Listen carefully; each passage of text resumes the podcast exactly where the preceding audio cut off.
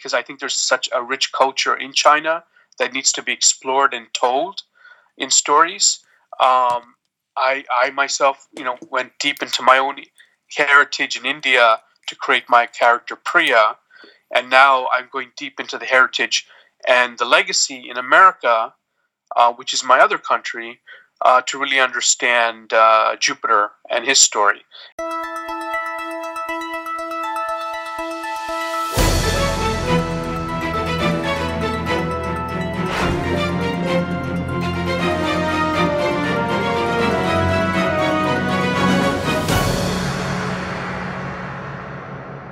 Hello everyone, this is Mengfei Li from Beijing, China, and welcome to The Missing Piece.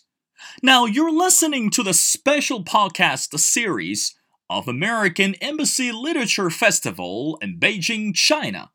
And again, just a quick reminder The Missing Piece is dedicating some of the episodes to invite amazing authors, speakers, panels, and artists to share their work across the contemporary literature. Today's guest, Ram, he is going to share his latest work in filmmaking and how modern animation is uniting the viewers across the continent. Ram Devineni is a filmmaker, publisher, and a founder of Rattapallax based in New York City and New Delhi. He produced, edited, and directed the feature documentary The Karma Killings, which was shot in India and released on Netflix. Recently, he produced The Russian Woodpecker, which won the Grand Jury Prize and the 2015 Sundance Film Festival and was nominated for an Independence Spirit Award. His latest project is called Jupiter Invincible, and this project is an augmented reality comic book series about an African American enslaved person, Jupiter, who is suddenly given the power of immortality. The story takes place on the southern plantation near Baltimore before the US Civil War. The project is a mix of pop culture, history, innovative technology, and dynamic storytelling to address structural racism. Ram, welcome to my show. Thank you. Thanks for having me, and glad to be um, part of the literary program in Beijing with the U.S. Embassy. Absolutely. This is a very, very exciting opportunity. Again, not only for the literature uh, festival, but also just for our international audience. It's so fascinating today that we are able to see the grand picture of filmmaking. Now, let's get to the question. I think we are very much interested to hear more about the Jupiter Invincible. Ram, can you tell us a little bit what inspire you or what kind of key elements that motivate you to decide to join the project? And also, that's the first question. And the second question is what does that mean to be an augmented reality comic book? I mean, that, that was such a new term for our audience. Can you help us to understand a little bit? Sure. Uh, well, all my projects are uh, self-initiated, so it's it's through deep um, thought and research. I spend a lot of time researching, not only as a filmmaker but also as a comic book creator, uh, because a lot of the comics I create deal with social issues. And in this case, with Jupiter Invincible, it deals with uh, racism and the legacy of slavery in the United States um, after this, I mean, before and, and after the Civil War. So um, I started my research initially in uh, Johannesburg, South Africa, mm. uh, almost three years ago. And I think this ties in with sort of the international kind of perspective I have. Um, I was uh, there uh, teaching students how to use augmented reality, which I'll explain shortly. But there, while I was in Johannesburg, I went to the Apartheid Museum and uh, learned a lot about apartheid and how South Africa dealt with it and the legacy of apartheid. And then I, of course, um, when I went back to the U.S., I went to Baltimore and Maryland and um, started researching my own American history of slavery and its impact on uh, on the country and the legacy and why it's still a problem. While, while um, so that's where this idea initially started with, and from there I approached a remarkable writer named Yusef Komunyakaa. He's won the Pulitzer Prize. He's a poet, uh, African American, and who's dedicated his work to de- focusing on the African American history and legacy. Mm. Um, and then, of course, that led to an illustrator, Ashley A. Woods, who also came on board. And uh, now it's done. It's coming out on June 9th at, um, or uh, by the time this podcast is, is it might already be out. Um, so we want people to download it and read it and really have a conversation about racism and its impact. Uh, I mean, it's designed for young, uh, for teenagers and um, and even young adults, but obviously anyone can read it. And one of the unique things we put into the comic book, which I do with all my comics, is I integrate this new technology called augmented reality. So Mm. with your smartphone, you can you can scan the pages, and literally the pages uh, come to life. They they become uh, from a comic book to a pop up book, and there's animation. There's um, uh, a lot of content in there, a lot of historical content um, that I've researched in the US. Um, and then lastly, we've been using a new technology called deep tech, where uh, I was able to bring back to life um, the photos of former enslaved African Americans and help bring voices, their voices, back to life as well. Well, Ram, again, you share a lot more information, but one of the things that I want to focus on, especially you touch on the target audience, or maybe the audience that's centered on the younger generations. This is something that it's so fascinating, and we know that today across the continent, younger generations or the millennials are actually pushing the social or political agendas. And meanwhile, it's rather challenging to know what the younger generations are interested in terms of uh, film production and also entertainment. So here's something more challenging for you is when you begin to do the research and when you initiate a project with your team, how did you know that this comic book or this topic it's going to be uh, uh, something that rather attractive for the younger generations. And uh, again, you're looking at uh, the pop culture. I mean, when we talk about Right. contemporary pop culture, that is a wide circle. I mean, the door is wide open. How did you know that this is going to create dialogue or this is something that's going to spark the younger gener- generations to sit down and even have a deeper thought or even deeper reflection about the production? Well, I, I think there's always there's three elements to that. Um, the first one is it's the comic it's a comic book format. Now I could have easily created a fictional book, and that would have reached a much different demographic. Mm. um, you know, much older demographic, maybe uh, a, a graph a demographic that reads, you know, things like the New Yorker or whatever else. Um, but I decided to make it a comic book, and that's also important. It's a comic book and not a graphic novel. See, I think I, a comic book is really smaller and it's designed for quick reading. Mm. Uh, I mean, impact is, is is much greater, but I think it's also designed for quick reading, as opposed to a graphic novel where you have to commit yourself for an extended period of time and really focus on it.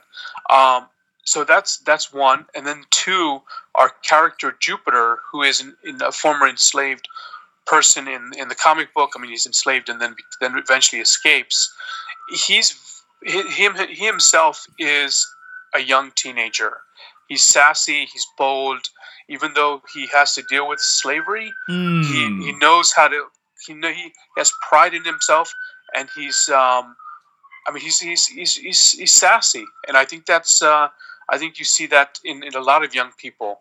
Um, and then the third part is the use of technology. Mm. Um, we've made the comic book with AR and integrated with a lot of stuff that only, I mean, and let's be honest, really young people can catch in and understand this pretty immediately, uh, as opposed to older generations. So I think you know nowadays when people create art or stories, they want to have a technological integration or element to it.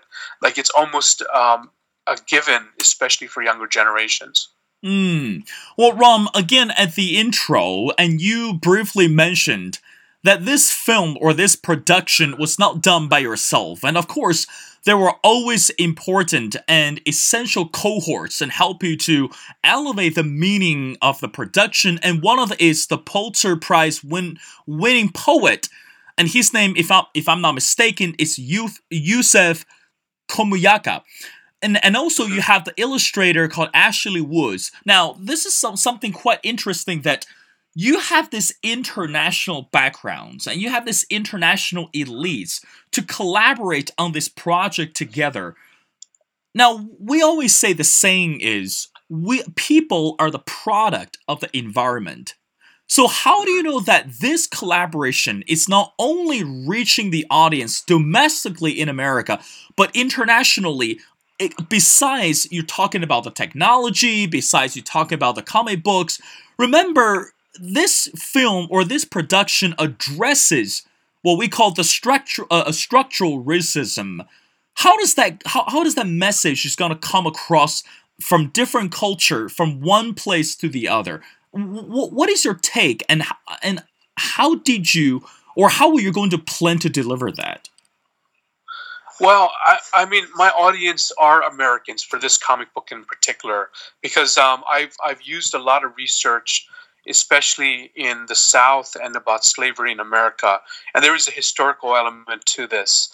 Um, but I, have always believed, you know, in one time or another, um, every almost most cultures have experienced slavery in some aspect or mm. another throughout history, um, or they've or they felt repressed in some way. So there, that I think exists within within borders, within cultures, and it's something that everyone um, deals with in some in some fashion or another. Um, now, I, I, think what's unique about this comic and why it's very particular to America is because the legacy of slavery um, continued after the end of slavery and after the end of end, end of the Civil War. And I don't mean in, in a literal sense. What I mean is, um, you know, there was there was something called Jim Crow that mm. existed, uh, where there was laws and systems in place to keep African Americans down and and uh, repressed, and to, to basically take away their rights and uh, you know it, it, could be said it got it finally got rectified maybe in the late 60s with the civil rights laws that passed in the U.S. But uh, but but you could also be said that the legacy still continues with inequality and especially inequality in housing and situations and wealth and so forth. So this you know this is a legacy that's been going on for a long time, and I felt it needed to be really tackled and really discussed in America. Um, but I, I, truly believe this this issue resonates in many cultures. I mean, the the the, the history of colonialism uh, which is pretty much all over the world, is a, is in tune, is in, in is in in conjunction with slavery. Hmm. Ram, it's so interesting. You know, one thing I I want to share with you is after living in America for 13 years and I moved back to um, Beijing and I begin to have conversations with younger generations. And of course, when I say younger generations, that uh, some some of the uh, the people they're uh, they're in high school, and also of course some of them they're older. But again, regardless how old they are, when as soon as I mentioned U.S. Civil War and I mentioned the civil rights movement happened in the early '60s in America, it's quite surprising that these terms or these critical um, historical events that did not just just had impact or memory for American citizens, but it really crossed the world. And but but again, Ram, this is something interesting. I want to dwell on this a little bit. Is we're looking at the literature and of course we're looking at this masterpiece you know uh, again is as you mentioned it's african american slave enslaved person and who's really given the power of immorality. But again but we're looking but we're yes uh, i'm sorry yeah that, there we go. But we're looking at this um international audience. So in other words what about the people who grew up in the environment have no idea about Jim Crowism and, and have no idea about in, uh, enslavement and whatsoever, how how do you think that they're going to appreciate that work that your team or even the work that you have been doing? For example i mean this is the uh, uh, the literature for the audience i mean happening in beijing but across the world uh, uh and the people uh, uh, travel in beijing they're going to see this or they're going to attend this what kind of what kind of message or what kind of effort that you you put into so that more people are going to appreciate not just about the american audience but outside the country yeah, that's that's always a challenge. Um, and, I, and I always say when you're creating literature or art, you have to be you have to understand your audience. You can't really speak to a broad general audience. I think those when when when someone when something gets that diluted, you have to be careful about that. Now, obviously, there's um, I, I think the character Jupiter, he is a young person who can relate with many teenagers in any cultures, especially teenagers that are restless and who want to experience the world and see see themselves in a greater greater greater part of the world. Um, I, I, think you know more so than ever, especially after this pandemic and with climate change, the younger generation, teenagers, feel more activated, feel more connected, not only in their own community but with communities all over the world. And I think Jupiter really talks to them. Um, I mean, the comic book is in te- is is in English, and it not only is in English, it's written by a Pulitzer Prize winning poet. So the language is very important, and um, I don't know how that could would translate into other languages. We haven't really explored that, but obviously, if you do know and appreciate and understand English and want to learn English, this is a great great way to do so. Mm. because you because you have, of course, the images, and then you have the text and both work in conjunction and it's a really good avenue into the into the language. Um, and I, I, I, as I said, um, the augmented reality, I am putting a lot of the historical stuff into the AR so that when you do scan the pages, you learn a lot of historical background and the research that I put into in developing this book. You'll see, experience that through the AR. Mm. Well, Ram, I, I, I want to um, move on to the topic about filmmaking. You know, today that compare with a couple years ago, and we always say a good film can really not only grabs people by their attention, but also really to reach deeper in their hearts. And also today, it is rather more challenging. Maybe you know that better than I do. Given the condition is filmmaking is is standing at the crossroads because it's so it's so difficult to measure the length and also the content in terms of creating wider impact or ripple effects. Because on one hand, people are saying, oh, you need to make longer films so that people are going to appreciate the story or really follow the sequence of the story little by little. So hopefully, in the end, there's going to be a surprise or there's going to be a climax at the end of the movie. But on the other hand, other people or not other noises they will say oh i want to um, I, I, need to create shorter films because shorter films they're going to be much more precise and much easier to be understood by the audience so now you are a filmmaker and a publisher. So from your perspective what kind of advice would you give to the contemporary uh, filmmakers today? How, how could they balance about the length of the film and also to understand the taste of the audience. Yeah, I mean, the big challenge is I mean, let me say this. One thing you have to understand all these formats, whether it's 90 minutes or 60 or whatever, 23 minutes, these are all constructs that were created by uh, studios, by um, theaters, by television to fit certain boxes. Um, and and if you, if you want to work within those constructs and try to sell your film for television or theaters or whatever, you have to work in those constructs. There's it's very difficult to get around that uh, because filmmaking is very very expensive. You know, obviously, you have to think beyond the creative towards the commercial element of it. But if if you're not restricted by those constructs, one thing that's readily available is the internet and uh, YouTube and other streaming channels and platforms are out there that are hungry and looking for content where you can directly talk to your audience and get it out. And in those cases, the time restrictions are not so important anymore. Um, because you're not really looking for those boxes. You're you're you, you can create whatever you feel works for the thing you've created. Um, obviously, I've created feature documentaries, meaning they're over 80 minutes or, or, or longer for streaming and for television. But I've also created short films, like recently in uh, January of, of, of this year, 2021, we released a short film called Priya's Mask, which features one of my other comic book characters, Priya, mm. who's India's first female superhero. And Priya's Mask dealt with the pandemic um, in India and, of course, internationally, uh, the COVID pandemic. And it's only about three and a half minutes because it's a short animated film. Um, and and it, within that very concise three and a half minutes, it really tells a beautiful story about Priya and a little girl who's trapped in her house like everyone else in India is, and uh, she misses her mom who's a nurse, and she's trying to understand what's happening, which is a thing that a lot of children are, had to face during that time. Um, so I, you know, pick it, don't worry about these constructs that exist if you if if if you want to work and reach different audiences. Um, I mean, I think there's just so much possibilities.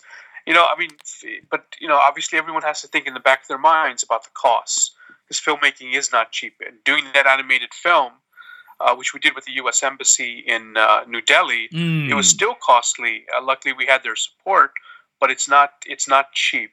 Um, and eventually, everyone has to get paid for the work. So these are a lot of things you have to think about when you're creating art and films, especially. And of course, that, that one of the key elements that really make it the film more interesting and more engaging is the power of storytelling. And again, let's go back to the Jupiter Invincible that I believe you mentioned, Ram, that it's a dynamic storytelling. So, in other words, that we know that in order to make sure the audience can sit down and appreciate the effort behind the storytelling, it's not only people. I mean, of course, it's one thing that we appreciate the the, the appearance of the celebrities, but we know that that's going to going to cost an arm and leg. But on the other hand, is without using the celebrities and without really having uh, the famous people in the film, but we always say the underdogs they normally create a better star, uh, sparks and even uh, a, greater impact uh, with the um with the viewers. So, uh, Ram, here's the question to you: Is how would you craft the storytellings? Because let, let me let me give you the background. Is in China today there are so many younger generations who are passionate about filmmaking, and they're looking for ways to discover quote unique stories or even unheard stories, end quote, to uh, reach the audience. So, from your perspective, normally, how would you pick good stories to tell and translate it or even portray it into film? How did you make that decision, and what, what is your strategies? Sure. Well, it, I, I mostly make documentaries. Um, I mean, I made one short animated film, but that's based on an IP, a comic book character that I've created. Um, so that that has its own history and origins and legacy. But in terms of my documentaries, I, I always look for stories that are really engaging with great characters, uh, and and more importantly, I have the access to them. Um, because without access in documentaries, it becomes more of a journalistic piece. Um, because I'm, as, as a documentary filmmaker, I want to tell stories. I want to tell a narrative, a doc. I want to go more in depth beyond just the issues, but more into the characters and how they how they had to go through certain ordeals. Um, you know, I made a film about two serial killers in India, to um, to people building human towers in India and and in Spain and other countries. So they're always character driven those documentaries. Mm. um, i mean i always believe the best documentaries almost feel like fiction films but there's but they're of course real and they have real people in them. Um, in terms of like my comic book how i go about determining that see the, the unique thing about comics is you don't need really need celebrities for comic books. Um, i mean you need celebrities maybe for fiction films because obviously you want to draw audiences in there but for comic books, the the celebrity is the characters in the comic book. Um, the reason why Superman and Batman and Wonder Woman and all these characters are popular is not because of the celebrities that play them. It's because they themselves are popular characters. Um, so you know uh, that's what I'm that's what I'm trying to do with mine. Um, with the Priya comic book series that I did, I created India's first female superhero, and she's become very popular in India and, and all over the world. Um, she's actually had an exhibition in uh, Beijing at the Crossroads Center uh, several years ago. Um, and with Jupiter, I'm also trying to create a character and, and an IP that can resonate with uh, that can resonate, you know, globally, but also more importantly in the U.S. So these are kind of things you got to kind of think about. Mm. Now, um, Ram, I know you're fairly very busy. Now, I got two more questions before letting you go. Is you mentioned that you've been to Beijing many times, and of course, that I believe great changes have taken place in China in the last few years. And so, can you briefly describe when was the last time you were in Beijing, and how, did you have any opportunities to engage with people in terms of filmmaking, film production? And again, we know that this is the literature festival is taking place in Beijing, China.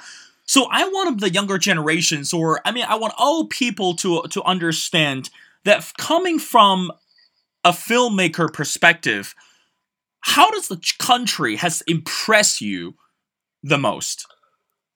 Well, I I first came to Beijing and um, also to China, Shanghai, and other places. Um, this was uh, ten years ago for the Bookworm Festival mm. in uh, Beijing, um, and I, got a chance to travel to a few other places. Um, and um, um, I came, I think it was like three or four years ago for the Crossroads. They had a China uh, film women's film festival, and they had an exhibition of comic books as well, uh, focused on female characters. And there I exhibited the Priya comics and also spoke at the U.S. Embassy. Um, and within even that span of a time, that was like six, seven years apart. Uh, I mean, I saw China dramatically change. Um, I mean, one of the one of the unique things that I saw was the amount of uh, public bicycles everywhere mm. in Beijing. It was it was just inundated with That's tons right. of bikes. Yep. Yeah, that was that was the, the biggest uh, eye catching visual change that I saw within the span of six years or so. Um, in terms of film production, I didn't really get a chance to explore that in um, in China, and I didn't really talk with filmmakers because in both cases it was literary.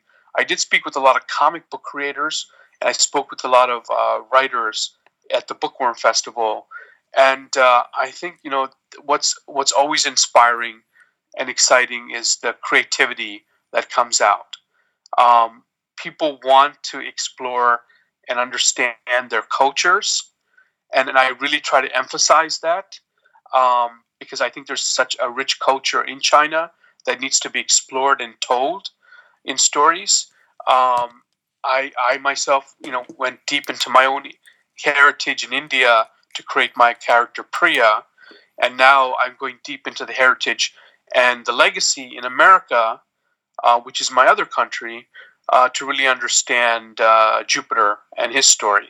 And I think that needs to be done much more, not uh, not only in China but in other cultures, to go deep into your own history, your own culture, and try to understand it and create those characters that can resonate with audiences.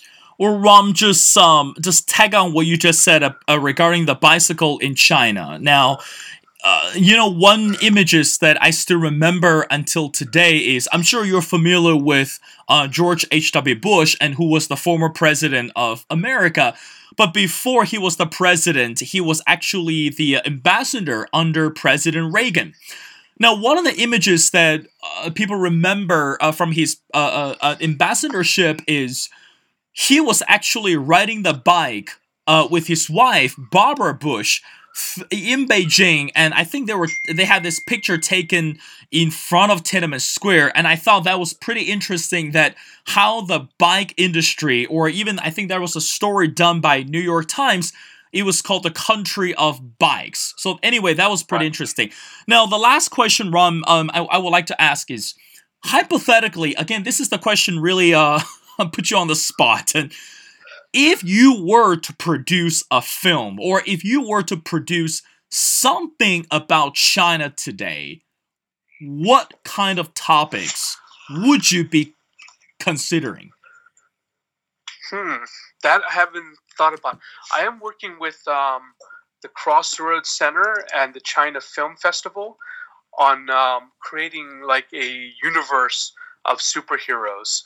Um, and one of them is actually uh, based in China, uh, which which I, I found. I mean, like I said, I, I, I have very minimal research in China, but I, I found this character uh, through them called Princess Sue, Mm. and um, she's based on the silent uh, female uh, movie star, and I'm sort of blanking on the name, um, who existed back in the 1920s and 30s, and we're working on developing a character around her um, and sort of modernizing her because um, she, as a real person, was very very instrumental and a feminist and uh, believed in women's rights back in the silent era of, of cinema in China. Um, so I think uh, that's a possibility to kind of explore. Um, I hope, uh, you know, it, this is all in the early stages of, of, of everything.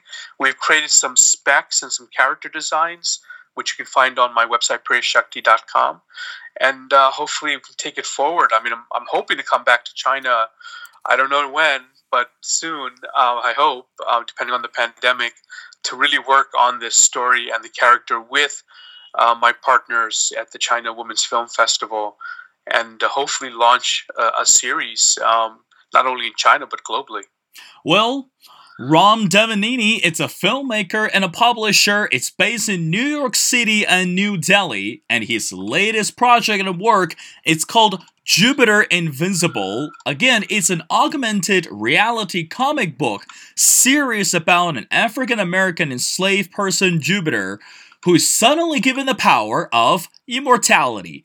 Ram, it's been a pleasure of talking to you, and thank you so much spending your time to uh, share your work and also your passion in filmmaking for the Literature Festival. Again, as you, we mentioned before, if you ever get a chance come back to Beijing, please let us know. We love to have you back on the show and talk more. Thank you so much, Ram. Thank you. Appreciate it.